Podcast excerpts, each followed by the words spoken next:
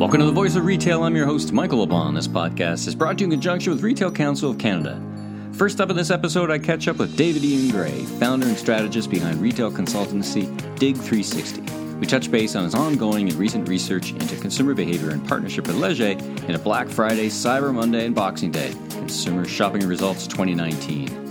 Next, Cherilyn Jolly Nagel, farmer advocate spokesperson, joins me again on the podcast after our session together in Ottawa at Agriculture and Agri Food Canada's Market Access Summit.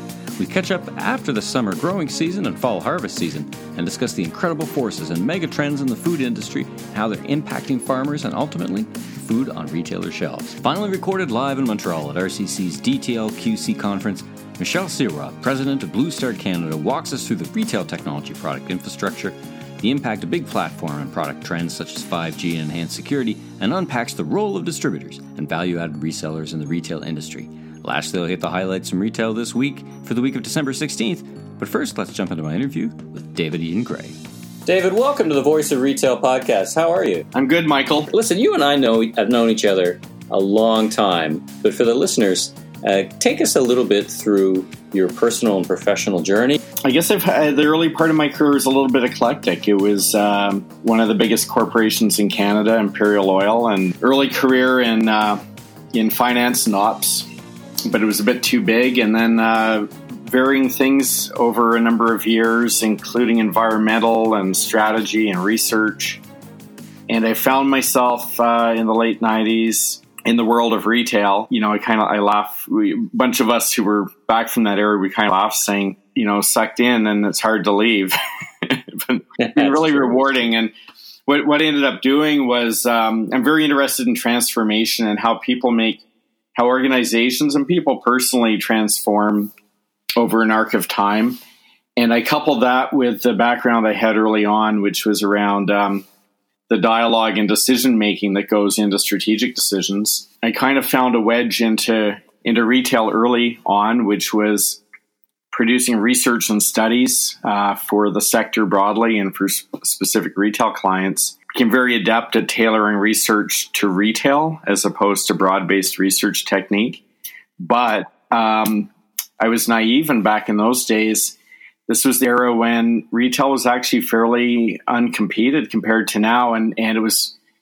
You'll remember the days you you put um, if you had a concept where you had a margin that worked and people liked your product, you would just start rolling out stores under a formula, and the whole thing was to be quite linear in execution and really just build stores, source product, market up, get staff, have the staff do what they're, they're told, and you can make a lot of money doing that.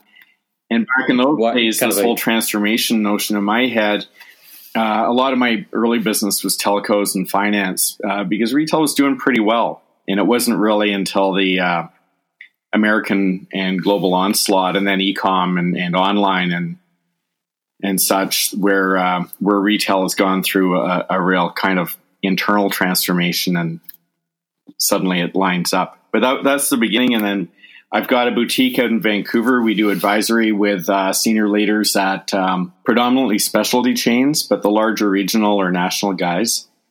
And uh, it's on that theme of, um, you know, everything from diagnosing to navigating, road mapping through what undoubtedly is is really a transformation um, collectively, but each organization has their individual journey and uh, we, we try to help as best we can and we've had a lot of fun doing it. I got a few other guys with me but that's it's a small nimble group. Well you've had a front window seat and in some ways a, a, a seat in the driver's seat of 20 years plus of, of tremendous transformation of retail. And, and, one of the things you and i often talk about is uh, you know as part of this transformation uh, this new these new holidays this black friday cyber monday you've been doing research on this for years. I think it, it it's uh, it's always interesting. I think you're interested in it. Just you know, even if you weren't in retail, it's just so fascinating to try and understand it. Um, so I want to touch base with you on. You just released the uh, the Black Friday and holiday shopping report. So you kind of do a pre and post. It looks like you do some work with Leger, uh, which Retail Council works with as well. So it's a great firm. Um, so just just hot off the press, uh, some insights into um, Black Friday and holiday shopping in Canada. Take us through what you learned uh, about this about uh, about this season? Well, for this, you know, this season doesn't sort of exist totally in, in a microcosm. And, you know, the growth in Canada, which I always thought was a ridiculous proposition to do Black Friday here, I still kind of do. Early days, 08, 09, but 2010, 2011, it started to just run through the sector. And um, what we've what we found is more or less it's plateaued the last few years. And by that I mean um, I'll use this year as an example and then I'll compare it back. Uh, but we found about um, 55% of Canadians this year, adult Canadians, took part in Black Friday. And by taking part, it's one of two things it's either buying product or it's you're browsing at least like you're actively looking you may opt you know you're not getting what you wanted or at the price but you're you're engaged with it mm-hmm. and that means 45% weren't and the last few years, you know, the percentages are up and down a little bit, but it, it, it's fairly consistent. And I think that's the first sort of meaning here that we need to talk about. Is not everybody engages on Black Friday. On the other hand, for a particular uh, season or, or week or even day, you don't need everyone engaging in it. Half the public engaging in it is still quite substantive. I'm just making the point that there are people who don't get caught up in the hype. And I think the other the other point is, um, and, and, I know there's there's research, and you guys do some good stuff uh, earlier before Black Friday happens, and um.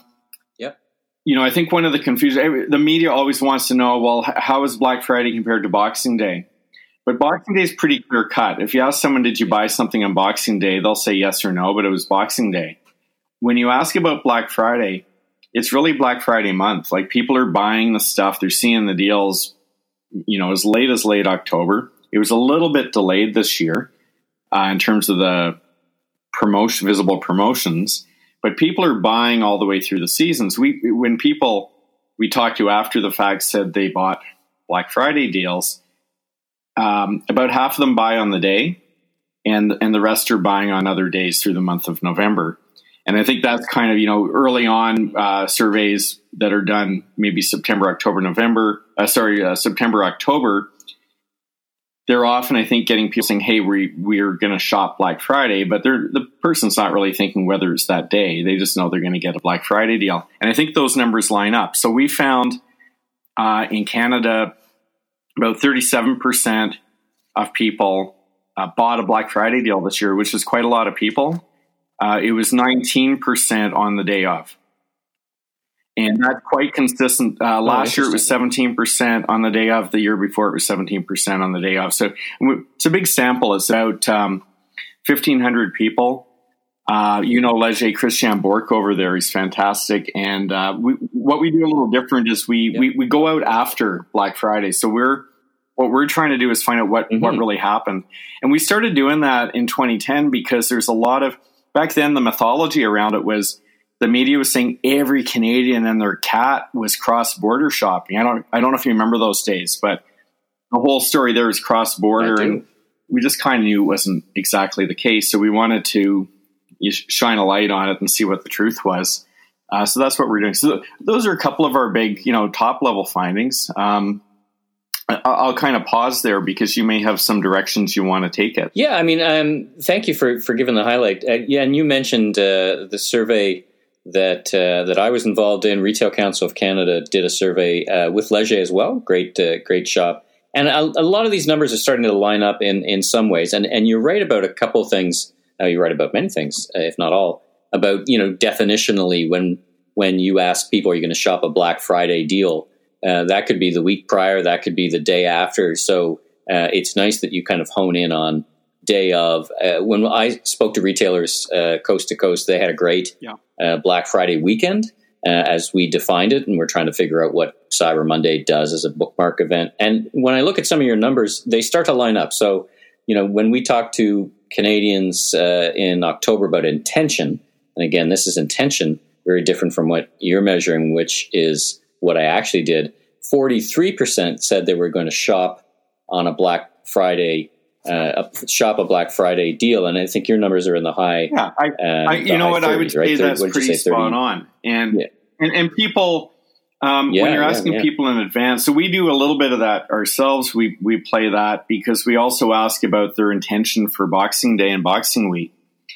And when we go out, then the next year we say, "Did you shop last year on Boxing Day?" And what we find is Mm. it's always overstated when people are speculating what they might do on the day of things come up. It's easier to say, "Yeah, I'm probably going to do it," and then not do it.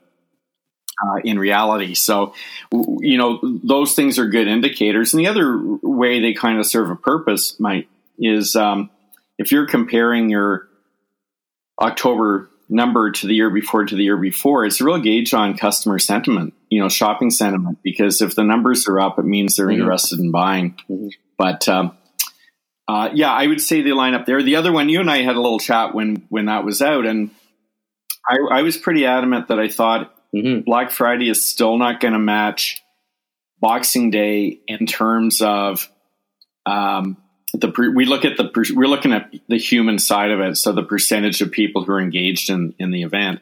So we were, you know, I was still pretty certain that Boxing Day would hang on at least a little longer as being the uh, the more trafficked and bought day, not necessarily in sales dollars, but in people out there and I'm I'm actually we did a bunch of predictions beforehand. Um, we're pretty spot on with the uh, percentage that we're buying uh, through the month and the day, but we were wrong on Cyber Monday, and we're we might be a little wrong on Boxing Day. So I'm now saying Boxing Day I think is going to be in a dead heat with with Black Friday, uh, which from our purposes will be the first time that's happened, and so. You, you get that one, and then the other one that I really, really surprised me Well, well, good for you. I mean, it, you know, I love the I love the fact you make predictions because it's so you. You put yourself out there and you make the predictions, and and you know, we all make predictions. You make more than I, and you're, you know, sometimes you're right. You're you're not right. You're not correct, or you're off, and that's okay, right? Because you're making predictions, and and it's they're all intelligent, informed, and and uh, one way or the other, it adds uh, Well- it adds insight. Well, hey, I appreciate So that. Thank and- you for doing that. You don't want to know about my weather forecasting. I kind of think I'm good at that. I go by, you know, do I have aches in my knees and stuff? Cyber Monday, I find very, very interesting because um, I don't get it anymore. The- There's these things that just bug me, and Cyber Men- Monday meant a lot when Black Friday in the states was all bricks and mortar. But now you've got uh, Black Friday is totally online. So I'm, I'm kind of thinking, well, what's Cyber Monday? But I guess you know, on the one hand, it's um, it's the ability to continue marketing and not and not really extend the fatigue factor of the shopper hearing the same message. You know, you get a little refresh there, and uh, but I think the Cyber Monday in our data, it was up a bit over last year, and we did a little call around with different uh, different execs, and they were saying that there was a bump. you know what you're hearing is what I'm hearing, and and some, um, eh, you know, we heard when we talked to retailers coast to coast as well that uh, it was a good year over year. It was a good Black Friday, good Black Friday weekend. A little soft on the Sunday afternoon in Eastern Ontario because we had a bit of bad weather that put a dent into a bit of momentum. Some picked it up on their online sales, others did not.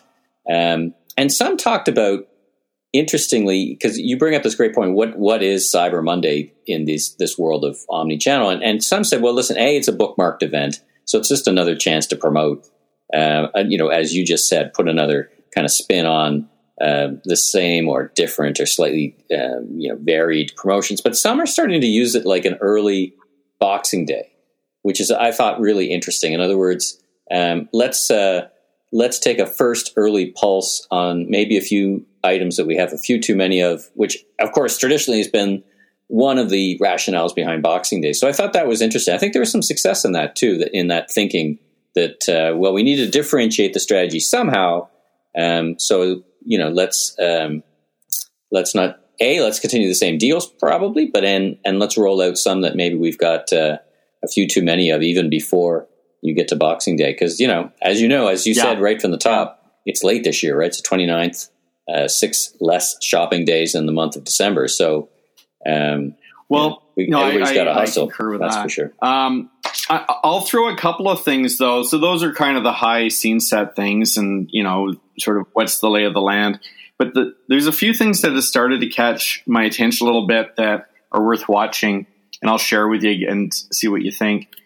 we started tracking three years ago um, Singles Day, which is in globally it's the biggest selling day of the year, but we wouldn't really know it here. It's November 11th. Remembrance Day. That's going to be dealt with very gently.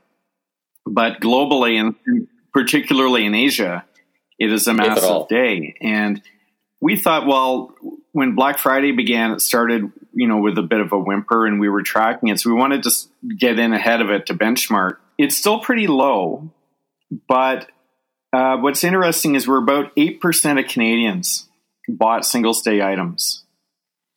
And, and that, that's actually not bad. Wow. The important part, though, is awareness of what it is is only sitting at about 36%.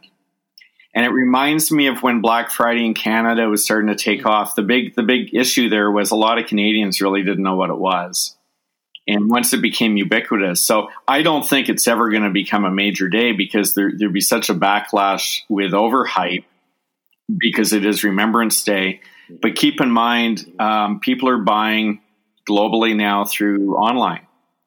And my guess would be there's a lot of uh, people who come from China, other Asian countries who are, who, you know, are, are locked in on Alibaba to begin with, which is really the Alibaba day. What I noticed this year is other brands are starting to pile on. Like Ted Baker was running a online Singles Day promotion. So it's just going to be interesting to see how that plays out. And I, I would agree that in Canada, you're not going to see domestic hype, but you may see some dollars bleed out um, offshore on that one. Uh, the other thing that we're we tracked last year for the first time is friction around online deliveries at this time of year because of the Canada Post strike. And that was a one off, that was a unicorn moment, yeah. but we kept the question in. And so the question is for people who bought Black Friday item, they experienced any delays uh, in their online orders and 26% of the people said they experienced delays. Now, whether that was a true delay or they just thought it should be here faster and you know, it was it doesn't matter because the point is it was an expectation um, what we did differently this year is we also asked looking forward to the uh, gift giving side of things at christmas time and hanukkah uh, do, do you have any concerns about um, timeliness of the order and accuracy of the order. And we had a, a significant number. It's about 40. Um, this is all fresh off the press. I'm doing the numbers here from my head, but about 45, 47% had some concerns around both of those things. And what's, and I think who tapped on that last year during the postal strike and they're running the ads again was Winners, Marshalls, and, and HomeSense. Um, with their uh, you know their campaign about uh, offline shopping and, and how it's novel and new. And I think what, mm-hmm. yeah, and I think what we're going to see two two parts yeah, to that that means something. One is I think we're going to see people turning back to stores more quickly. Like probably already now they're they're there because if it's for a gift, um, if it's local, if it's if it's something you're you're trying to get overseas or whatever, you might be hoop now already. But uh, if it's local, I think people are going to be turning to stores. The other, uh, I guess, aspect to this is um, you, have got this this high volume time uh, is really stressful. When I talk to retailers, I'm sure you do too. It's a very stressy time of year for them, and it's all about peaks and valleys, right? Like one day could be off the charts, and and your staff are going nuts trying to either ship items from a warehouse or try and keep stock on the shelf, and then you get a, a down day. The issue, though, is high volume days are showing you the future. And so it's your stress test on the systems you're creating. And almost everyone has this magic number. They think they're going to get 20% ecom business, you know, in the near future. I, I think the issue is we're not quite ready yet. I don't think we're game ready to be proficient at high volume year round ecom. And but it's a good chance to test it out. And I think you're seeing the, the organizations that are getting through it without too many hiccups. They can be a little bit more confident that they can start building for that future. And the ones that are struggling through a, a tough Black Friday with orders and systems down, they know they got work to do. Well, David, you've got um, tremendous insight in into retail. So thank you so much for for joining me. I can't believe I've had the podcast for this many episodes, and this is the first time you've been on it. So that's um, my bad. But let's make sure that we continue to rectify that in 2020 and have you on and talk about Boxing Day and insights for the new year, all kinds of great stuff. So, uh, in the interim, how can people get hold of you or uh, perhaps even uh, yeah. a glimpse of this, uh, yeah, this study I, available I, I think from the your easiest website? way is triple uh, www.dig360, D-I-G360.ca. And by the way, thanks for having me on and doing this. I had a lot of fun. Thank you very much. Cherilyn, welcome back to the Voice of Retail. How are you doing? Michael. I'm great. Thank you very much. I'm looking out my office window at a lot of snow, and that's good for farmers, but it's also really good because we own snowmobiles, and that makes getting through the winter that much more fun. Oh, fantastic. Well, um, for my listeners who didn't, or maybe didn't have a chance to hear our first interview, catch us up a little bit. Tell us a bit about yourself and uh, your connection to the food on the shelves of retailers coast to coast. Sure, thanks. Um, I'm a fourth generation farmer, and I'm farming with my husband, who is likely also four or five generations into farming. So this is what we both grew up doing. Uh, there's no cattle, no livestock on our farm operation. We grow chickpeas and lentils. We grow durum wheat, which makes pasta canola, and this year we put some barley into our rotation. It's a family farm operation. We farm with David's brother and my sister in law. His parents are still here. About 20 miles down the road is my brother and my dad and my all of my family down there, and they're busy farming as well. So this is what we grew up doing, and we're really happy being far, you know being farmers today and raising our two daughters. Claire's 13 and Addison's 11 in two more sleeps. so oh, we're happy. Yeah, yeah, happy raising the kids out here and, and enjoying life on the farm in Saskatchewan. And when we talk about a farm, we're not talking about a hobby farm here. I my recollection was 18,000 acres. Am I close? Yes, that's correct. And each acre for us uh, who are less familiar with that kind of measurement, that's like about a football field, right? An acre is more or less like about a football field. So we're really talking a, a massive yeah. Enterprise, right? Yeah, that well, wow. I guess so. Um, in Saskatchewan, we tend to fall back on sports analogies, and everybody here is a Saskatchewan Rough Rider fan. So yeah, a football field is roughly the size of an acre, and that's helpful for my non-farming friends to picture the, the size of a football field. Mm-hmm. So we mm-hmm. have a, about 18,000 of those. It's not, you know, terribly uncommon in Western Canada to have a farm size uh, that, of, of that nature. Uh, farm sizes mm. are getting bigger. I, I'm not sure exactly. I think the average farm size in Saskatchewan is roughly around 2,000 acres, call it 2,500. So it's larger than average, but it isn't uncommon, especially in this area. We we do hmm. have you know three families, three three families that are farming you know in in this one family entity, family farm entity. So when you break that up into three separate farms, you know it's a, it the, number doesn't seem quite so unmanageable. Right, right. Um, you and I were recently together in Ottawa for a, a summit put on by Agriculture Canada and Agri Food. So we had a brief time to chat. You were very popular, so I'm doing this call back from uh, from Toronto back to uh, to Mossbank. But let's catch me, catch us up, catch the listeners up on the summer. You and I spoke initially in in uh, late spring of this year. How was the summer? You mentioned a couple of things thrown at you, and let's uh, let's give me a quick overview of how your summer uh, went in terms of the uh, the farm. You know, the the entire growing season for 2019 was very challenging. We were coming into the spring looking like we were dealt the drought card. There was very little uh, subsoil moisture, very little moisture in general while we were planting the seeds. And, you know, come the middle of June, we were quite concerned and quite convinced that this was going to be a year of drought and we may not have much of anything to harvest. And hmm. then we had a, you know, a complete change of weather pattern and we started to get rain and we got quite a bit of rain, uh, more than our annual uh, average.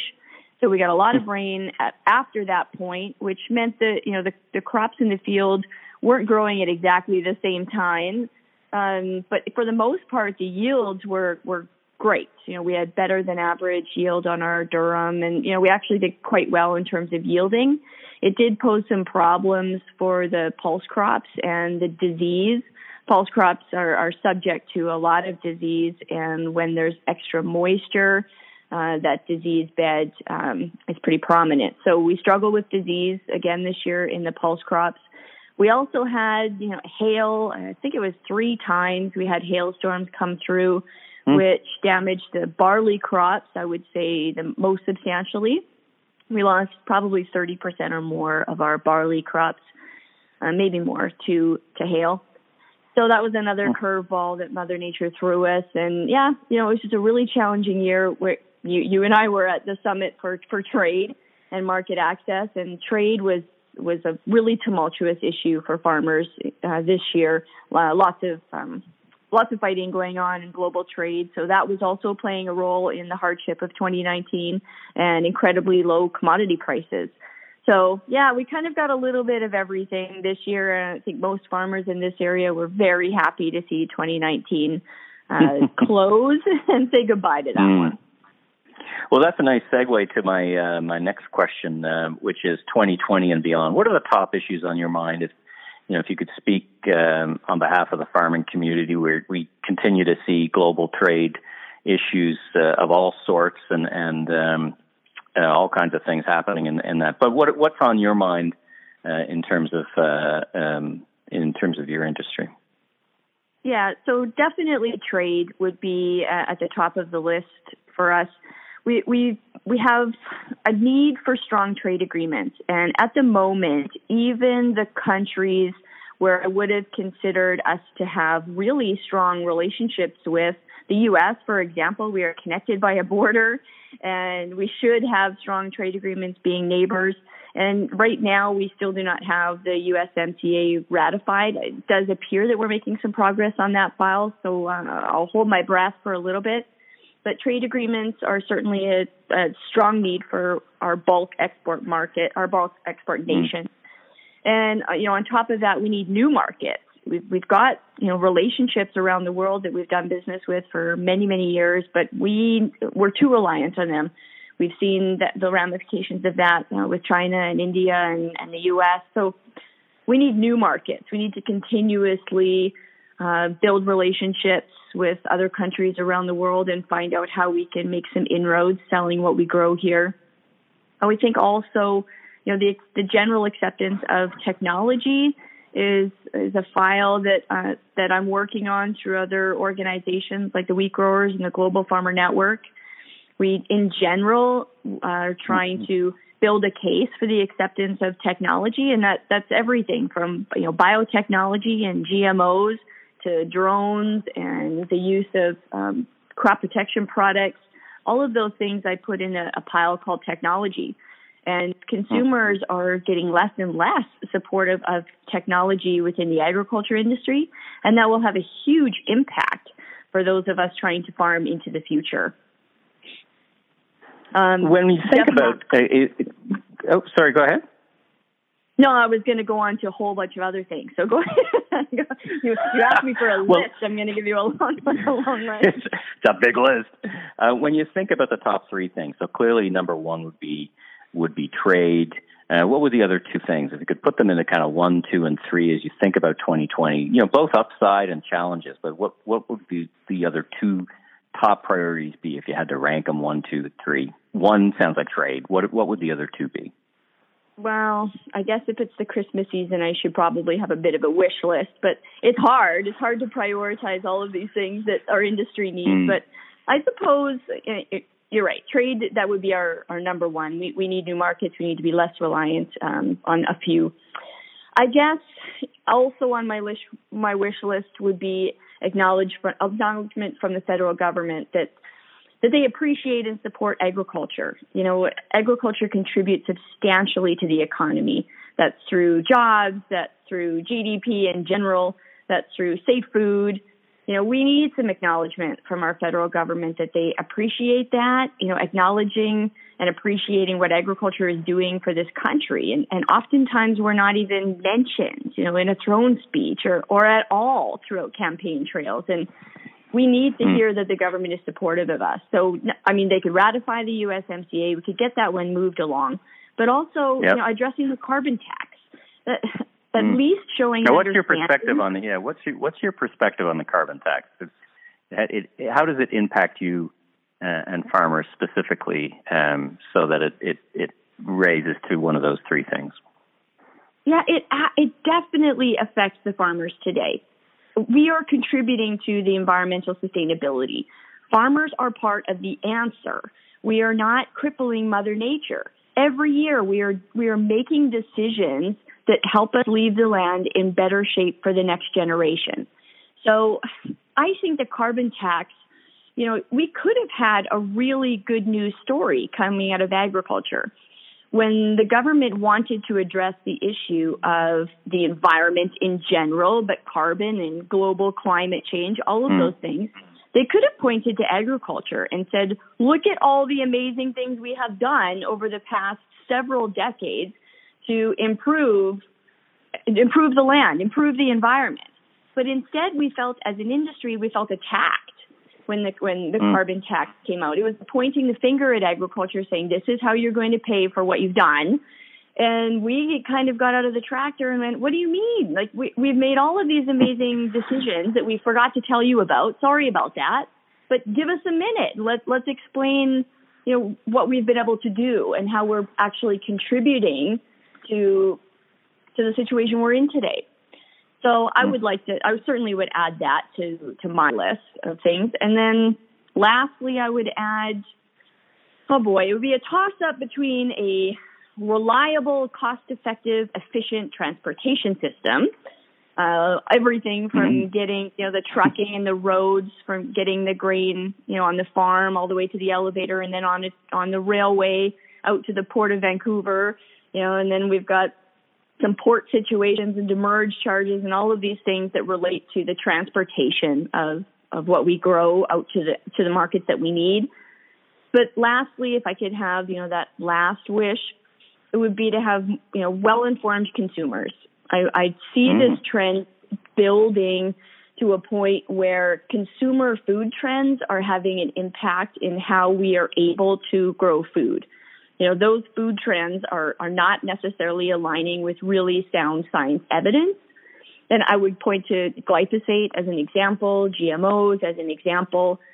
Man, we just really need consumers to ha- take a look at what their information sources are and start including some farmers in their in their questions. I I kind of make it you know a, a mission of mine to talk to as many consumers as I can throughout the year especially through the wintertime when we're not busy.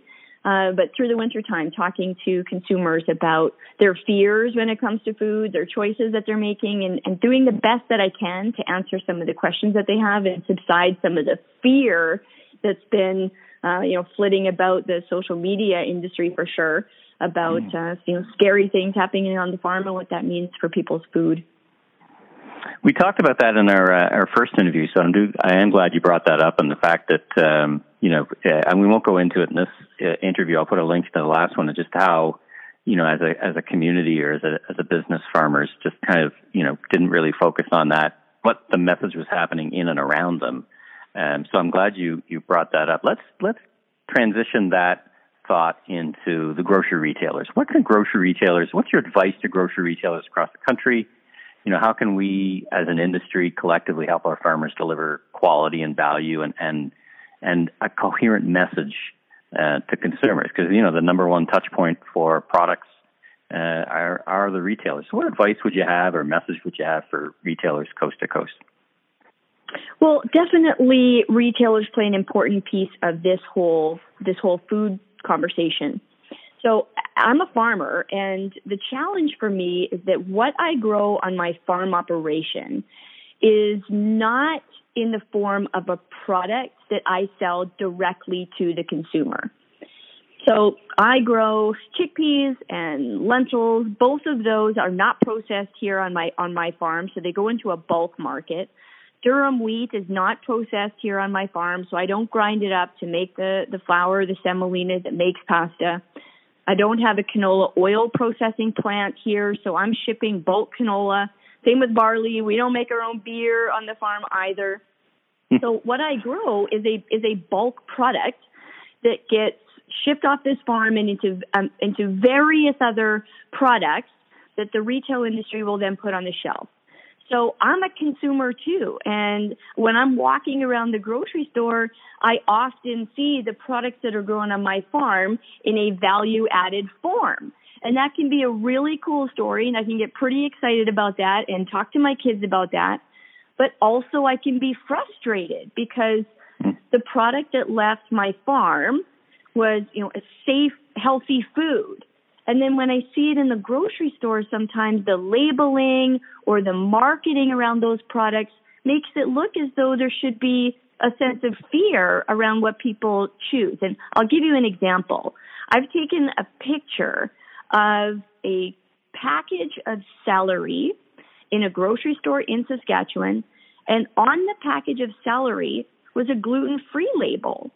And I was hmm. so perplexed by this, thinking, first of all, first of all, celery, I mean, come on. I think celery's sole purpose in life is the garnish on a Caesar. So it's really not, I mean, it's not contributing in terms of our, you know, our, our overall health. So good on yeah. you, celery. But somebody in the marketing department for celery thought that putting a gluten free label on the package was a good way to sell more celery. And that mm. that indicates to me how far away from the farm we've gotten.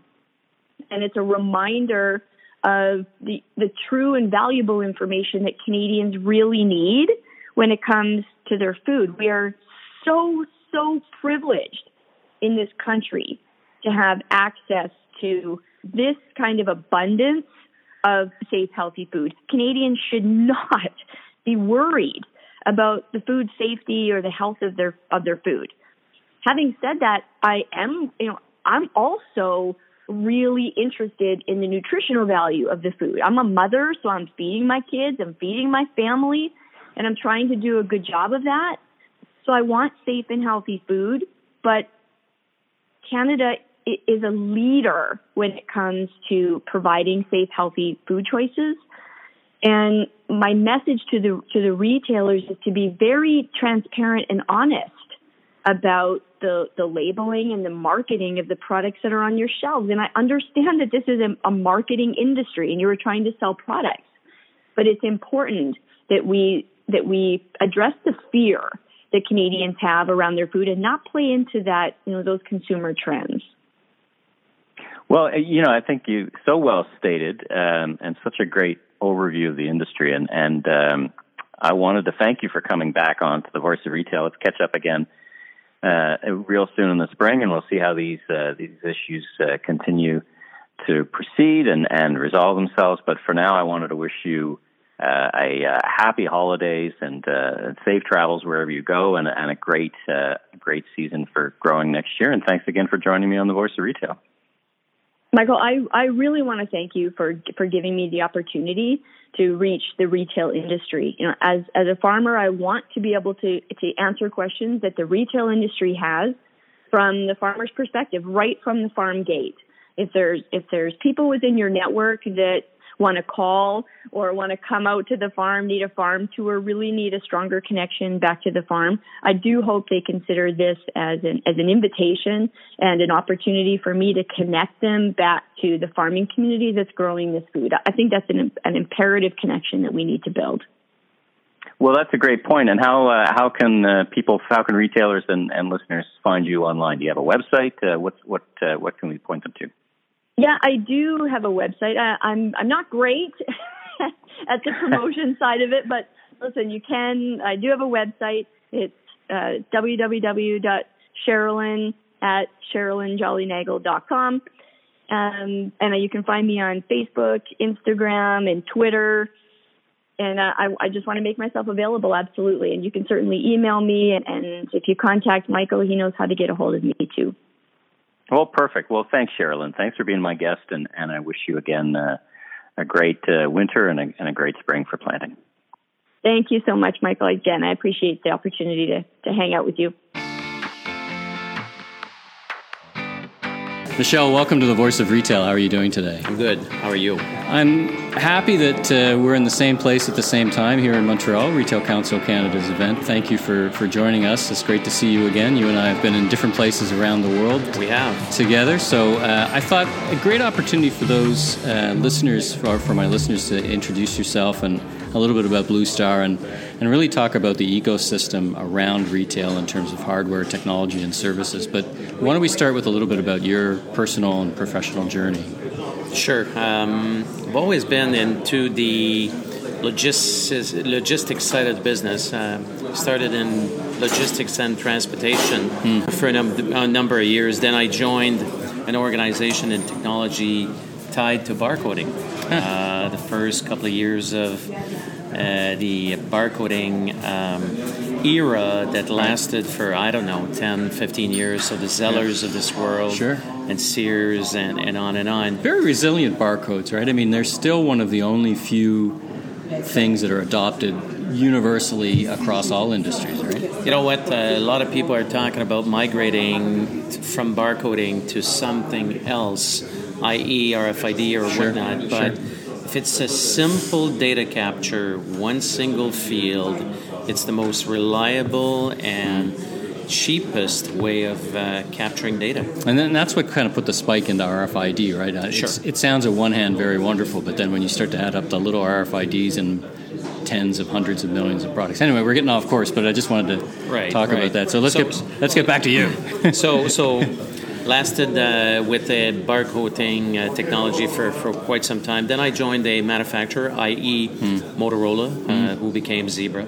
Yeah. Uh, led the organization in Canada for a couple of years, Hmm. and uh, six years ago I joined uh, Blue Star. Right. So so always in the logistics then slash technology side of the business. Hmm. Yeah. Uh, very exciting, and it's a, a ever changing uh, world. Um, and it's not slowing down. Well, let's talk about Blue Star specifically, and that will help uh, us understand the ecosystem. Tell me what Blue, who Blue Star is, and, and what you do uh, for a living, what the what the company right. does. Right. So so privately held uh, distributor of technology, very focused and niched on a couple of verticals. Uh, we're not a broadband distributor. Uh, there's no appetite for us to do this. Hmm. Uh, why? Because our one of the mission we got is not to be a box pusher. Hmm. Uh, if we can use a slang word, uh, it, we're, we're not a box pusher. So we truly, truly focus on, on value add. And there's a, a couple of verticals, i.e., retail, uh, POS, uh, digital signage, mobile, and mobility uh, that impose uh, a bit more knowledge, a bit more understanding. When there's complexity, there's uh, value and margin. So these are the focused area that Blue Star is involved in. Uh, worldwide organization with uh, head office uh, in uh, Cincinnati slash uh, Hebron, Kentucky. So Yep. uh, one is beside the other. Uh, and we're a division of uh, Blue Star Corporate uh, with uh, headquarter in, uh, in in Montreal, but uh, offices across the system in, in Canada. So help us unpack that ecosystem a little bit. So you know, retailers, restaurants, they all have uh, phenomenal from point of sale to networks to whatever. And, and how do the walk me through how that product gets to be in those stores and what, what your role is in this kind of ecosystem. Right. So you, you've been on the manufacturing side, Motorola Yeah. to Zebra. Yeah. But what's your role in terms of making those products come to life in and with retailers? So we work. So one of the rules uh, that are golden rules for distributors, i.e., a Blue Star, is we never deal with the end user customer, right? So it's so the end user being the retailers. Yep. Um, our mission in life is to teach, educate, enable, work with re, um, value-added resellers. So the way to go to market for us is through value-added resellers, uh, and the way we do this, and what's unique about about us is I take the uh, challenger sales approach. Mm. Um, the challenger sales states that you got to bring insights to the customer. So insights, in our case, to the VARs. Mm. Insights being again through teaching, through educating, through new trends, to what are we seeing in the market. And the beauty of Disty is you have a 180 degree visibility on the market. Mm. So we we we live trends, right? So when you've got a product group that goes skyrocket and mm-hmm. other product groups that decline uh, for a certain period of time, uh, this becomes sort of trends. And you feel that you feel that rise or decline organically, right? In other words, your partners are just asking you for less of those products to distribute less of those products. So that's how you kind of take the pulse. You're one step away from the front, but allows you to step back and see the broader trends. Correct. Plus, w- don't forget that the vendor, i.e., the manufacturers, are also customers. Hmm. Right, so you've got you got to learn from them. You got to educate yourself what is the next phase of technology that they're going to be releasing. To give you an example of this, uh, five, six, seven years ago, uh, mobility was through uh, Windows Mobile, mm. right? So Microsoft products. Five, six years ago, the trend that we saw is this moving to Android. So uh, at that time, 70% of our sales were uh, through Microsoft. Mm. Today, it's completely the opposite. 70% mm. is Android. So mm. uh, it's, it's, we see trends with what's being purchased, but we also see trends with what's being manufactured sure. and what's being hmm. decided mm. to manufacture. Right? right, right on. And you and I have talked about trends like uh, personal devices that become in store. We've talked yes. about uh, point of sale that is transforming from a self serve all the way to your, your Amazon Go, which, you know, in one way threatens uh, a lot of livelihoods in the infrastructure, but it's really the change you, you experience and have been living for your career, but certainly from a Blue Star perspective, right? Yeah, absolutely. Uh, you know, uh, what are we seeing these days? Um, just to give you an example, um, because of lack of resources or employees out there, that are available. I think the RCC stated that uh, you know 250,000 jobs uh, mm. were not filled in 2018 because of lack of people. Mm. So what is what is the market reacting, or how is the market reacting? I should say is self-serve. Mm. So you see the uh, you know kiosks in all shape, form, sizes appearing in the market. And we just had a conference a couple of minutes ago where the Moneris guy was saying that uh, you see 20% hike hmm. of the shopping cart when it's kiosks. Hmm. So retailer is also about analytics. Sure. So they recognize this. Hmm. So not only do they not have to employ people, uh, the shopping cart increases. Right. So we are absolutely seeing a shift from uh, individuals or employees servicing customers where it applies to uh, kiosk approaches to the business. Well, I, I, hear that trend as well, and what retailers like to to say is, uh, first of all, customers like self-serve checkout in the yes. in the appropriate yep. at the appropriate time in the yep. appropriate place, and it also allows them to free up the staff that is in the store to do more value-added work with the customers, right? So they can go in and, and, talk about matching the right cheese to the right right wine and let people check out as they right. as they see fit. So you're seeing that example. Absolutely. What about an infrastructure perspective? Lots of stuff going on in the security space. You know, keeping your network secure. Is that is that on top of mind for you? so it, it is on top of mind, but it, it's migrating so fast. So. Hmm. 3G to 4G, uh, we've been on 4G for 10 years, right? Mm. So, so 5G is just around the corner. I was with AT&T uh, in the U.S. a couple of uh, months ago. They are deploying 5G, right? They, they, they are absolutely accelerating mm. deployment mm. of 5G. The reason I'm talking about 5G is latency and lack of speed and whatnot is going to disappear. So therefore, you already have, for infrastructure purposes, you already have manufacturers that are 5G ready, mm. right?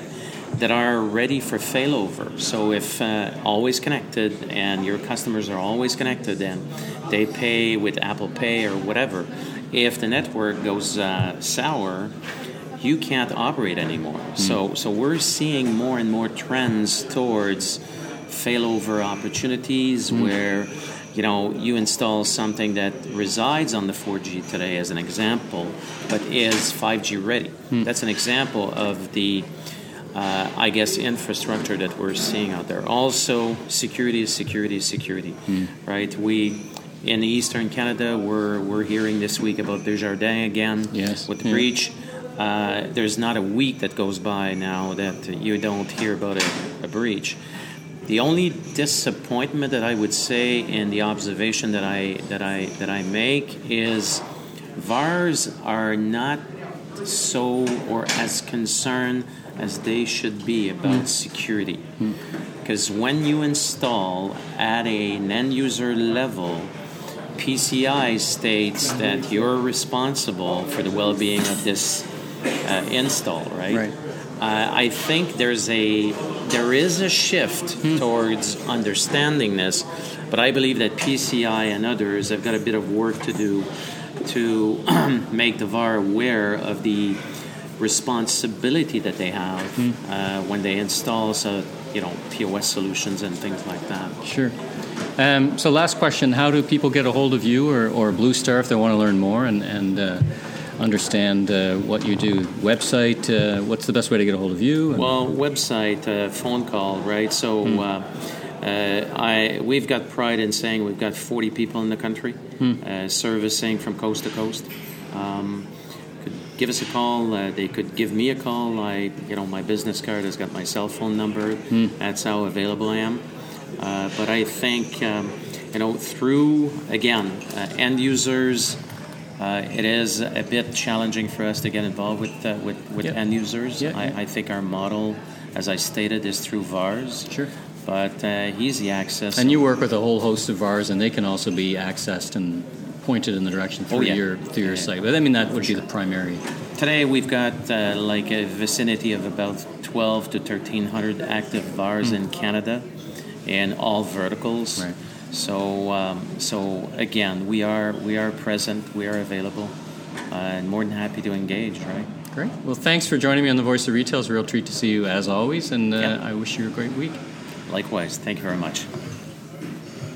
Well, all right. Thanks to David, Cherilyn, and Michel for being my guests in this episode. Now, let's hit the highlights from retail this week. First of all, I kick off with uh, an article from Toronto Life, which is a look inside Eaton Centre's colossal new Apple store. So, congratulations to Troy Dunn and the entire team. Great retailer, great operator, and a great team. Hundreds of people uh, working at that store, and uh, it's really the first one in Canada that is the embodiment of the of the newer vision. Uh, I saw that uh, newer vision articulated in several countries, uh, London, England, and uh, most recently in New York City on the Fifth Avenue. A great store. Make sure and check it out. It's really, um, you know, it is it is the the latest iteration of the greatness that is Apple stores. Uh, next, from Strategy Magazine, Matt and Nat goes beyond eco friendly and vegan products. Uh, page back a couple episodes, you know, great interview uh, with Matt and Nat, CEO. Um, and you really kind of get a sense of how committed they are to the brand and how he and the organization is really so committed uh, to what they're doing. So, great article there from uh, Strategy Magazine. Uh, from CTV, a holiday hustle why more Canadians are shopping in store than online.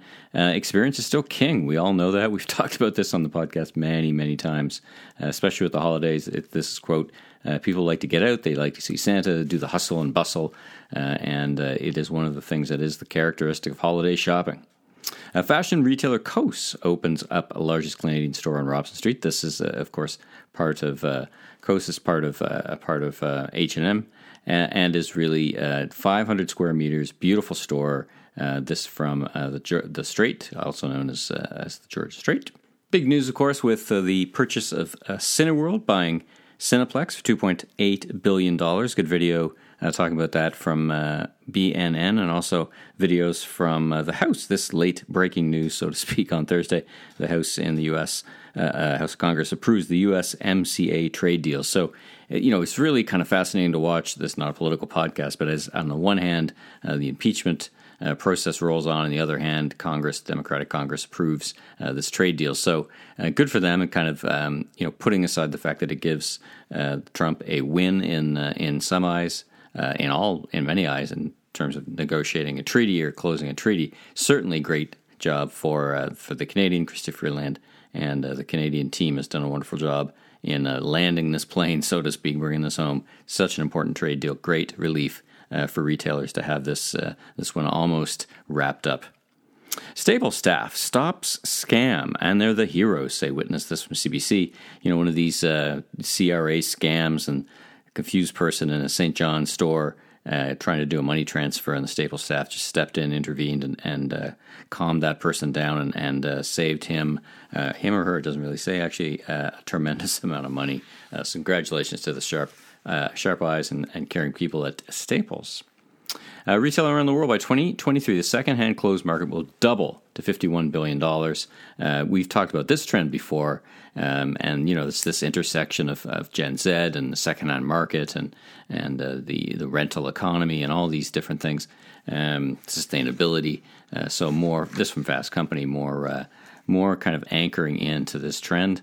Uh, what else? Uh, more on Amazon's new grocery chain. This from Canadian Grocery, opening up a, a, store in California in an old uh, Toys R Us store. So a bit of a bit more information, uh, detective work really on what's going on there.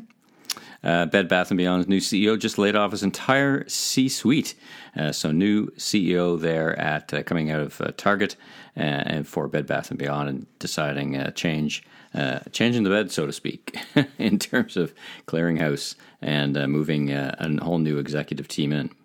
From City Lab, kind of an interesting, a little bit of quirky article actually. The bankrupt American brand still thriving in Japan. And it goes through all these different brands that are gone from the landscape uh, here in North America, like Dean and DeLuca. It's one of my favorite stores in the uh, the building, the New York Times building, gone, uh, but it still lives on in uh, Japan. Who knew? Franchisees and the, the, names are still strong. This so fun article from uh, City Lab. Lord and Taylor is plotting its comeback under the new owner Le Tote. Isn't this interesting from CNBC? Of course, Hudson's Bay uh, sold the interest in, in Lord and Taylor to Le Tote, and now they're doing a pop up store in Soho. Uh, unfortunately, it'll be gone by the time I get back there for uh, the big show in January. It's uh, going to wrap up by the end of the holidays, but uh, it's just interesting how uh, Le Tote is, is taking what was a massive store and shrinking it down, putting it into Soho, and, and seeing what they can do. Uh, let's see what else. What else from independent retailers? Oh, this is great. Uh, great story from uh, Retail Insider. Craig Patterson's Retail Insider. Unique retail concept, Reckless Bikes, expands the fourth location. Um, you know what a great story Reckless Bikes is, uh, and uh, do check this out. Uh, you know, four stores, very focused. Tried to open in different places, but it's a great independent retailer um, and uh, and winner actually in 2015 of uh, Independent Retailer of the Year from Retail Council of Canada. So check that out. Uh, Financial Post just know starting to unpack all the different things that are going on in the Ontario cannabis market after a one-year freeze of rushes on to buy out Ontario's first wave of cannabis retail lottery winners. So I guess there's all kinds of legal details behind this around what you can buy and what you can't buy and when you can buy it uh, and how you can buy it out and how you can transfer the license. Anyway, well let's well let's look forward to April when just the market gets opened up uh, and uh, and we can get the right number of cannabis stores started uh, in this uh, in this province, and of course, so important to the rest of the country uh, with uh, such a big market to help the entire infrastructure from LPs through to hiring through to whatever. Uh, so we we look forward to, uh, to, April, but in the meantime, we see lots of things evolving thanks to um, the complicated lottery winning process in Ontario. from CI, from C- CBC, City take City taking back the empty Queen Street West Market. Uh, so if you've ever been into Toronto on Queen Street, right across from the CTV office of the old City TV building, uh, there's a great West uh, uh, Market thing, Market building, and it's just you know it's just you know been a disaster. So uh, I guess the city's taking that control of that back, so we can hope that brings vibrancy back to that space. A spotlight on digital uh, supply chain. Online grocery shopping could explode in Canada. This from Maclean's. Uh, Diet really gets into the whole, uh, amongst many other things, Sobeys Ocado deal that's going to be rolling out next year. And you know, right now they're, they're you know, J.C. Williams talking about uh, here. Online grocery purchases represent about two billion of 120 billion food. So it's really just you know, say scratching the surface is, a, is an exaggeration, uh, but it's kind of a good uh, overview. Sobeys and and uh, what they're doing, and Loblaws and Metro, Walmart, and uh, and Amazon. Speaking of Amazon, Amazon blocks sellers from using FedEx for Prime shipments. This made the news. Interesting that control, man, as Amazon themselves get into uh, supply chain uh, and uh, take steps to uh, to manage the experiences, they would say, by uh, not allowing their marketplace shippers to use FedEx ground. Anyway, so fascinating. Um, George Laurer inventor of the UPC, and we'll hear, uh, you know, we heard Michel Sirois talking about the importance of UPC. Dies at 94, so you know you can think of two things that have revolutionized uh, retail behind the scenes. One is the UPC code. The second I think of is, is container format um, harmonization. So all shipping containers are all the same. These two things that you know you don't really think of every day, uh, but have become just so important uh, to retail and uh, the retail industry. So um, George Laurer, inventor of the UPC dies at 94. Uh, lastly, Stitch Fix CEO talks up the future for online fashion company. Uh, and so, you know, their shares, took, this one talks about the shares going up and down on CNBC. They've been going up and down for the years, um, you know, at, from 18 to 36, from 18 then back again. Uh, but, uh, you know, this um, this talks about that it's, uh, you know, it is still fundamentally a really interesting, really great business. Uh, so do check it out if you don't know or know enough about Stitch Fix. Well, right. Well, this that is a wrap on this edition of the Voice of Retail. If you like this podcast, you can subscribe on Apple, iTunes, or your favorite podcast platform. Please rate and review. Be sure to recommend to a friend or colleague in the retail industry. I'm Michael LeBlanc, founder and president of M.E. LeBlanc Company Inc. You can learn more about me on www.meleblanc.co or, of course, on LinkedIn. Until next time, have a great week.